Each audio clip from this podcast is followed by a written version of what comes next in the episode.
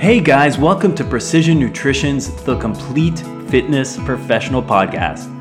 I'm Dr. John Berardi, co founder of Precision Nutrition. And if you're not familiar with us, over the last 15 years, we've become the world's largest online nutrition, fitness, and health coaching company. Most interesting for health and fitness pros, we've turned the lessons learned coaching over 200,000 clients into a complete nutrition and health coaching system called the Precision Nutrition Certification. It's the industry's most recognized career changing coaching system anywhere. In this podcast, which is a mix of recorded articles, interviews, and roundtable discussions, myself and my Precision Nutrition colleagues will coach you on growing your business, helping more people and becoming a better coach. We'll help you become more than a personal trainer, strength coach, or nutritionist. We'll help you become the complete fitness professional. So let's get started. Hi, this is Bryce from Precision Nutrition, and today I'm reading the article I'm a coach, not a therapist.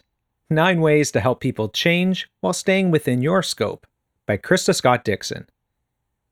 As a health and fitness coach, it's easy to feel frustrated when clients share deep concerns that go beyond eating and exercise. It's easy to think, I'm a coach, not a therapist. However, you're more therapist like than you think.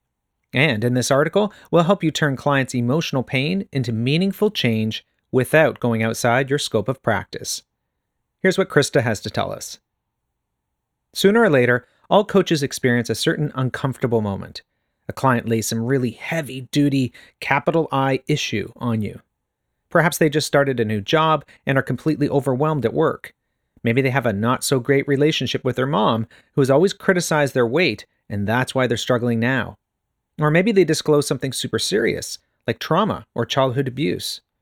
Your client looks at you expectantly through tear clouded eyes. Can you help them? Suddenly, the room seems small. Your, your mouth goes dry, your brain blank. You feel those uncomfortable, difficult, do not want feelings start to blossom in the depths of your gut. Anxiety, panic, dread, you have no idea what to do. This is the moment that new coaches fear. The moment your client expects you to stop being their health, fitness, or nutrition coach and start being their therapist. And of course, you're not a therapist. However, you're more like a therapist than you want to believe. I'm a coach, not a therapist. I've heard this refrain thousands of times from coaches. No matter their country, culture, or exact profession, all coaches would like to hereby remind us all that they are not therapists. And coaches, I hear you. It's uncomfortable when someone lays their problems on you, when they ask for help outside your area of training and expertise. And you're right, you're not a therapist, nor should you try to be. Unless you are, of course, an actual therapist. But sometimes you do need to be therapist like because therapists don't let the deep, dark, troubling confessions they hear all day affect their inner lives. Even better, they empower the person who is struggling to do something about it on their own. You can't change the fact that your clients are going to share their issues with you. Everyone's got them. But you can change how you respond to the issues and use them for good. And that shift is what can turn you into a super coach. That's why in this article, I'll show you how to turn these awkward, uncomfortable moments into an opportunity to do your best work as a coach, a powerful two step process for navigating serious problems with clients and techniques to handle them with skill, how to stop letting clients' crap affect you without firing them or losing your job, and what to do when you're in over your head. To begin, see uncomfortable moments for what they are. When clients come to you with their gut wrenching dilemmas and emotional car crashes, they're actually coming to you with an opportunity for change. Psychologists refer to this dark moment of despair as creative hopelessness. This is the moment when things suck so badly, your normal coping mechanisms no longer cut it. You're forced to try something new. Therapists and counselors are in the business of helping people work through creative hopelessness to create change. And so are you. As a coach, change is your game, baby. In fact, while less experienced coaches tend to dread these awkward moments, super coaches love them. Take my client who had a high powered law career. Her job was amazing, according to everyone else. But what I saw as her coach was that her job was making her miserable. She was incredibly stressed. She was binge eating and drinking. She wasn't sleeping. One day, she broke down during a session, and the truth came out. she could no longer handle her life. It turns out she really wanted to be a landscape designer, something her professional minded family didn't exactly approve of. But she needed this deeply uncomfortable moment of creative hopelessness to realize that something had to change. The overeating and constant stress weren't working for her anymore. It was time to try something new. Eventually, she realized she needed to ditch the job she hated to open the door to the life she really wanted to live. Suddenly, what other people thought didn't matter so much. She knew what she needed to do. And I stuck with her through that tough, messy period, which only strengthened our coaching relationship. So remember that the messy moments and emotional breakdowns, when handled properly, can actually become breakthroughs, turning points for something new and better, and opportunities to do your best work. In other words, great coaches have a system for handling the stuff.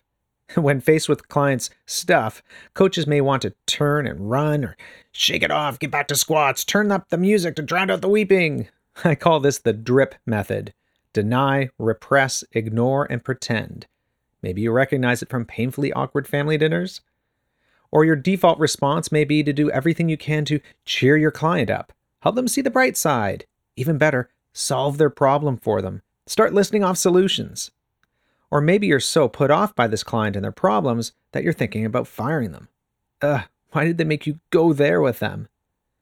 But none of these actions will actually help your client change.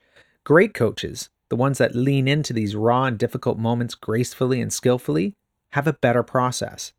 You might be surprised how simple it can be to turn a seat squirming, uncomfortable conversation into a powerful change moment. To do that, you'll need to do two therapist like things. Number one, identify and help the client notice this change moment. And number two, develop an action plan once you have fully explored the problem. So here's how this works. Step one identify and help the client notice this change moment. Your goal in this step is to help your client see the opportunity for change and move toward action. This doesn't require a lot of special skills, it does require some basic human skills that you probably already have. Here are some techniques to help you facilitate this first step. Beginning with, stay with the discomfort. We often want to run away from uncomfortable moments. Don't. Stay present, stay checked in, breathe. Let the moments unfold. Often, simply by staying present and aware of yourself and the situation is the bravest and most effective thing you can do. Say to yourself, man, this is pretty freaking weird or icky or uncomfortable right now, and maybe I have no idea what to do here. Acknowledge that reality and stay in it. Notice and name what you're feeling, thinking, and experiencing. Help your client do the same by being present and sticking with them. They don't know where to go to next, and it's okay if you don't either in this moment. You can also empathize and connect. You may not identify with exactly what your client is saying, thinking, experiencing, or feeling, but you're both human. Find the common ground. Empathize and let the client know you've heard and seen them without judgment. Reflect back wow, that sounds really tough. Or I can only imagine what you're dealing with. Or even, that really hit you hard, huh? Practice using nonverbal signals such as body language that say, I'm paying attention and I recognize this is an important moment for you. And then listen and observe carefully. Gather information, ask thoughtful questions to better analyze and grasp the situation. Probe for understanding. Don't rush to react, wait, process, and respond thoughtfully. Listen for the client's scripts and stories, the ways they explain themselves and the events of their lives.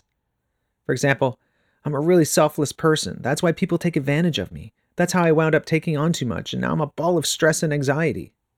Your client may, in fact, be a selfless person, but it's unlikely that that personality trait is the only factor at play. Also, observe your own experiences, thoughts, and feelings as you work through the situation. This is a mm-hmm. chance to learn more about your own coaching processes and responses. Next, simply listen to help your clients talk it out. Right now, what does your client need? At this stage, clients often just need us to listen, hear them, and empathize. As a coach, you'll eventually want to come up with an action plan, and we'll talk about that in a second. But let the bad stuff be heard and understood first before you move on. Why? Well, if your client is able to talk about their concerns openly and get all of their thoughts and feelings out, they'll feel safe supported, and reassured that you'll stick with them through this difficult time. You see, when you don't immediately list potential solutions, or jump to how you would solve their problem, you're actually giving your client a vote of confidence. When you allow them to be truly heard without immediately talking next steps, you're showing your client that they don't need you to fix them. They're not broken, they're just going through something tough. And when you give them the space to sit with their problem without judgment or fix it suggestions, you'll find that clients often start solving it on their own before the session is even over. And even if they don't, you can simply let them know that you recognize what they've given you and you'd like them to start thinking about potential strategies, which don't have to be put into action yet. For example, that's definitely a lot to think about, Rick. I can tell that balancing act between crazy long work hours and spending time with your family and making time for your health has really been weighing on your mind. Thanks for trusting me with this. Tell you what, right now, let's not worry about fixing anything. I just want to make sure I really get where you're coming from. I'm going to ask you a few questions here to explore this a little more, if that's okay. Then, over the next few days before our next session, let's both think about where we can go from here. Next, trust your gut. Don't just think, feel. Feel what your spidey sense and instincts are telling you. Yeah, some instincts may be yelling, run away, but other instincts may be helping you gather information. You know how sometimes you can just tell someone is lying to you? Not based on any one particular thing they said, but that little tingle of intuition? The same idea applies here. Gather information not just through what you've been told, but also what you perceive. Watch for nonverbal cues such as body language and intonation. Observe their behavior holistically. Notice where things seem off or where the script and stories don't add up, or conversely, where it all makes perfect sense. All right, that's all step one. Now let's move on to step two develop an action plan once you've fully explored the problem. So, your second objective here is to get to action. Again, don't rush this. But once you and the client are ready to work on creating an action plan to help the client move forward, do so. This process takes some exploration. You and your client will want to consider what the client has already tried to do to improve the situation, whether those things have actually measurably worked, what other options may be available to them, and what next steps you can develop together. So, here are some techniques to help you facilitate this second step. Beginning with, look for patterns. Feeling stuck or hopeless often comes from feeling mired in our old patterns, except we're often not aware that these are patterns. So point out where you notice common themes. For example, as I listened to your description of what happened when you went to CrossFit every day for three weeks, and then ended up on the couch eating an entire package of Oreos, I'm struck by the fact that this seems like a recurring theme for you. Does it sound like a familiar pattern to you? What elements here seem to repeat themselves? Simply bring the client's awareness to the pattern itself and don't try to change the pattern yet. Right now, you just want the client to notice and name their own tendencies and reframe bad individual choices as part of a larger context of behaviors, thoughts, and feelings. Then, name the monster. Feeling stuck or hopeless is often like being in a tug of war with a monster. The monster is always stronger no matter how much we resist. And you know how the monster in a horror movie is way scarier when you haven't seen what it looks like yet? The same applies to real life monsters. Have clients identify just what their monster is. You can ask, What bothers you the most about this situation? Or, What feels like the absolute worst part of this? Or even, Weird question. If the problem you're dealing with were a monster, what kind of monster would it be? Could you describe it? Noticing, naming, and giving voice or form to the monster is simply an imaginative way of developing a hypothesis that can ground your action plan. It identifies, describes, analyzes, and prioritizes what the foundational issue is. Then drill down till you get a good, clear picture of the monster. If you have a right brain or visual client, have them draw the monster or the problem or describe it visually as if it were a thing. I even had a client who got one of those ugly stuffed dolls to symbolize her monster, and she named it Plunky. Now, this is a counterintuitive step. It feels like you're focusing on the negative. But by asking clients to identify and describe the sharpest pain point, you're zeroing in on what is truly bothering them. Interestingly, you'll often discover that by simply naming the monster out loud, the client's perspective starts to change. For example, the worst part is this need I have to always be perfect. Then they pause. But having said that, I now realize I could ease up on myself. Next, help them let go by trying to exert control, the client is pulling against a monster that will always be stronger.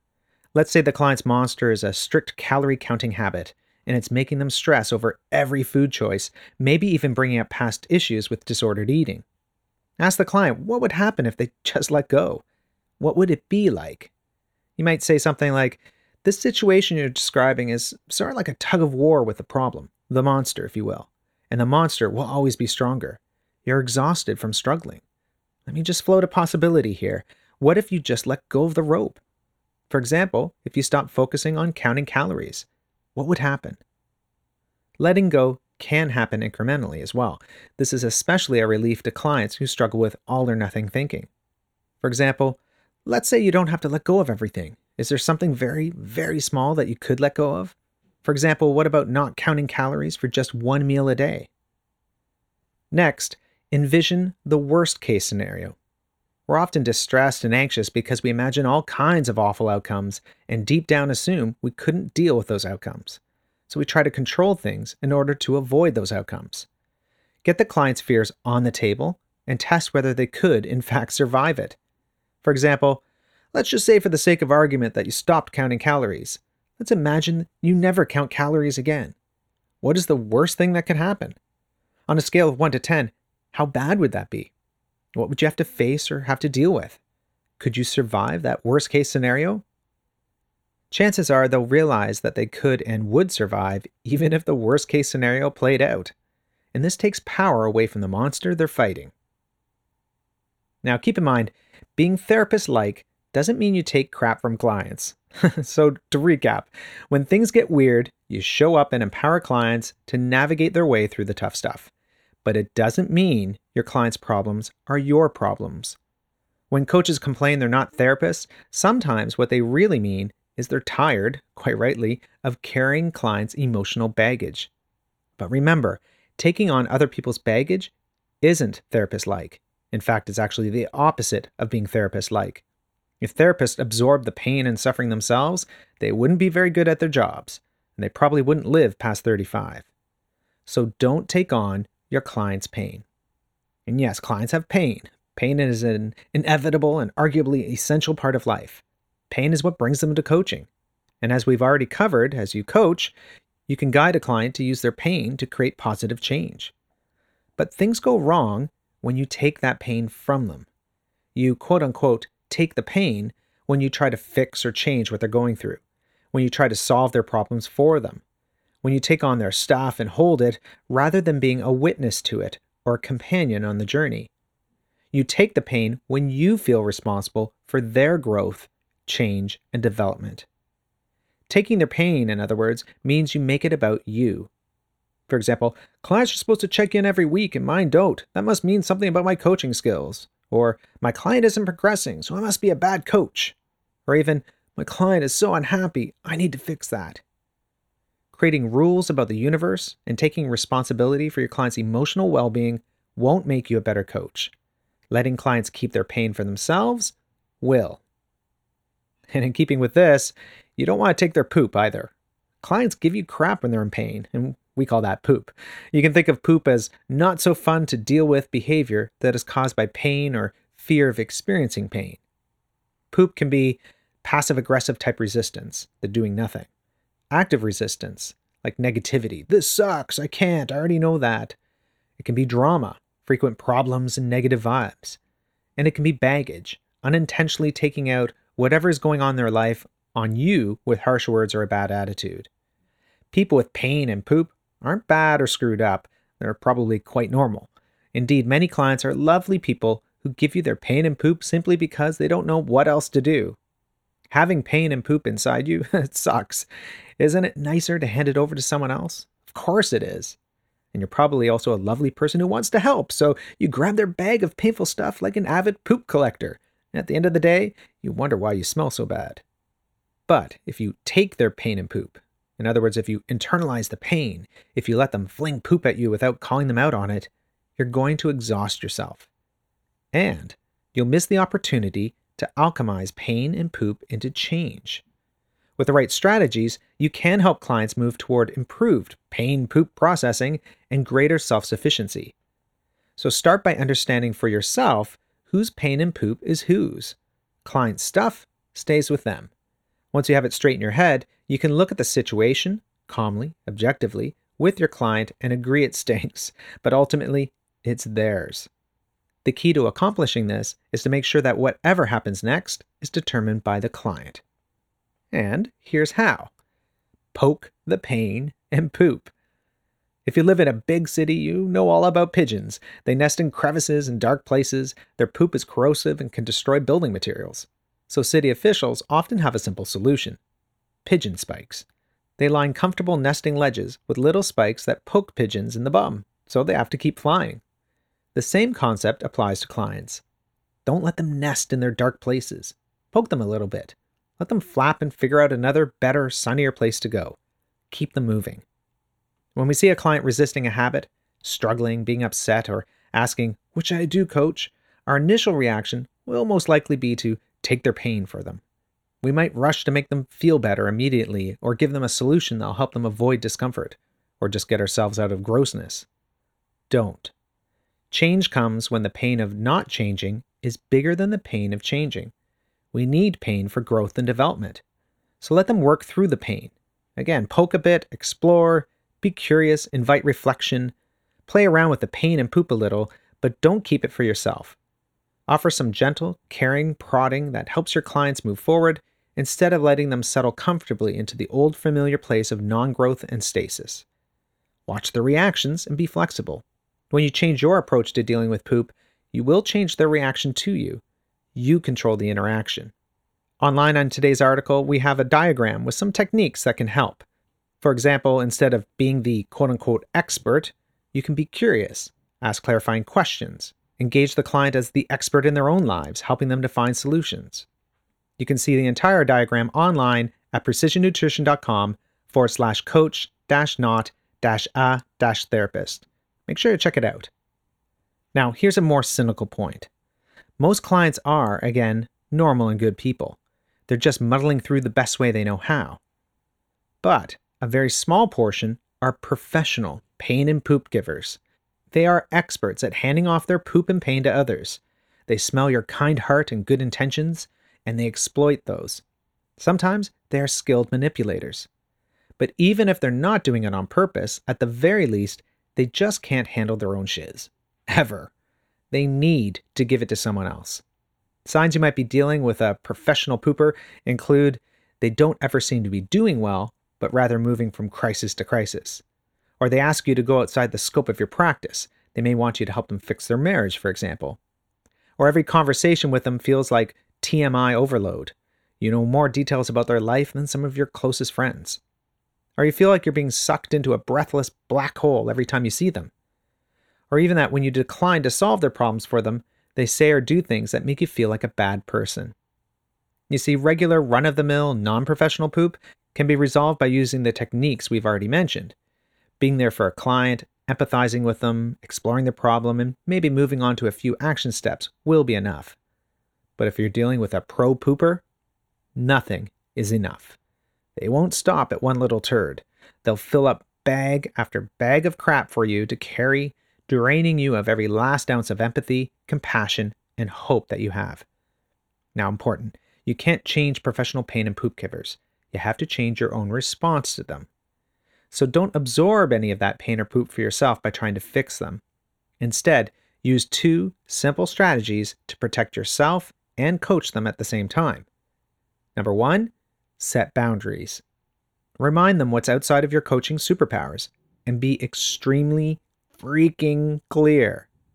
For example, well, marriage counseling is outside of my powers, but what I can speak to is building an action plan to help you eat well during this time. Or, we have a half hour here today, and I have a hard stop at 10:30. Do this as frequently as necessary. Stand your ground. Number 2, notice how you're communicating and call it out. Coaches are often empathetic people who get confused when other people don't have the same social skills. You probably know how to ask for what you want, as well as how to respond when you don't get it. You can probably gauge whether something is an appropriate ask or not. Many pro poopers lack these skills. And while professional poopers will often ask you to deal with their problems that are out of bounds, you'll probably find that there are one or two things out of the many issues they bring up that you can actually help them with. So when a pro pooper is doing what feels like a never ending monologue about every single thing going on in their life, Just get to the point. For example, do you want to do something about the problems you're having getting enough sleep, or do you want to just keep talking? Either way, you can pay me, but it's much more useful if we come up with some actions to help you fix this. When you directly call it the fact that a pro pooper is resisting reason and show them clearly what you're willing and not willing to help with, you provide the best possible outcome for both coach and client. Now, with all this said, when is it the right time to call in an actual therapist? After all, most coaches really want to help. It can be tempting, oh, so tempting, to go above and beyond the call of coaching duty. This is where the border of coaching ends and the land of inappropriate heroic individual action begins. It's an okay place to visit occasionally, but stay only briefly before handing off your client to a qualified tour guide. How do you know when you're in over your head? What can you handle and what is outside your limits? When is it time to refer out? Well, perhaps despite your best efforts at talking your client through the problem and giving them space to come up with solutions on their own and supporting them through that process, things aren't just getting better for them. Maybe they've been feeling down in the dumps for a couple of months, and despite trying a few different coping strategies together, they're starting to wonder if they might be depressed.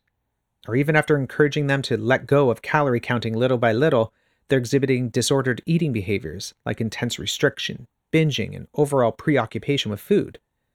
Or maybe their monster is anxiety and they're having panic attacks regularly.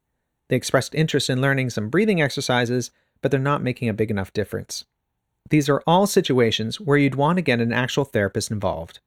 And here's what you may be feeling if the client's needs are truly outside your scope distracted, preoccupied, and consumed by client dilemmas, anxious about or dreading your email, like you're constantly putting out fires, fixing things, and dealing with issues, and you're constantly overwhelmed or like you're in over your head.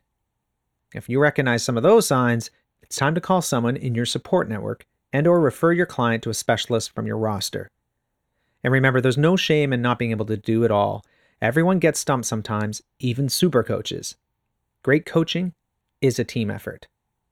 So, with that said, who is on your team? As you develop your coaching practice, you should build a support network. Have a group of trusted professionals to whom you can refer clients when appropriate. This will ensure that you don't feel obligated to deal with everything and that your clients will get the help they need. So here's a sample team roster for you as a coach. A psychologist and or psychotherapist, especially one who specializes in body image issues and disordered eating, but who can also handle other common mental health issues such as anxiety, stress, depression, or trauma. A sports medicine practitioner, a massage therapist and or soft tissue therapist, such as an ART or myofascial release therapist, a physiotherapist, a medical nutrition therapist, MNT, or registered dietitian, an RD, a chiropractor or osteopath, and an MD, as well as a women's or men's health specialist, depending on your client base. So make a list, have it ready, and if you want, try out our referral worksheet. You can find a link to it online in today's article. Next, think collaboratively. Some coaches may worry that by referring out to other professionals, they will lose business. In fact, the opposite is true. When you get your clients the help they need, they're more likely to succeed, and they'll truly feel like you've got their back. And when your clients are well supported, they're more able to stick to your coaching plan. It goes something like this They feel better, and now they're able to do the work they need to do, and they improve, and they think you're awesome. Plus, other professionals can refer back to you. It's a beautiful symbiotic relationship. So think collaboratively. Always be on the lookout for well qualified and like minded practitioners who have a good track record and who are willing to work cooperatively. You can even hold social or educational events where you get together with a few of your professional collaborators to present a united dream team to your clients. Just remember, you are not alone. Look for support anywhere and everywhere and refer clients who need it. And with all this said, support yourself first. You know that saying, put your own oxygen mask on first before assisting someone else? Well, that holds true here too. Your support team doesn't just help your clients, your support team can help you as well. Maybe you're feeling a bit overwhelmed by the demands of coaching and you could use some anxiety counseling. Maybe you're getting into a weird space with your own eating habits and could use some help working through disordered eating behaviors. Maybe your low back is killing you and you can barely tolerate sitting down with clients. Or maybe you just need a trusted colleague who can help you bounce some ideas around. Coaching is amazing, but tough work. You can't do it alone. Whatever you need to be an awesome coach, Get that support before you wind up burned out. Keep your coaching superpowers in good working order. All right, what to do next? Well, here are some tips from us at Precision Nutrition. Number one, pay attention to your own discomfort. How do you typically react when a client comes to you with a personal problem?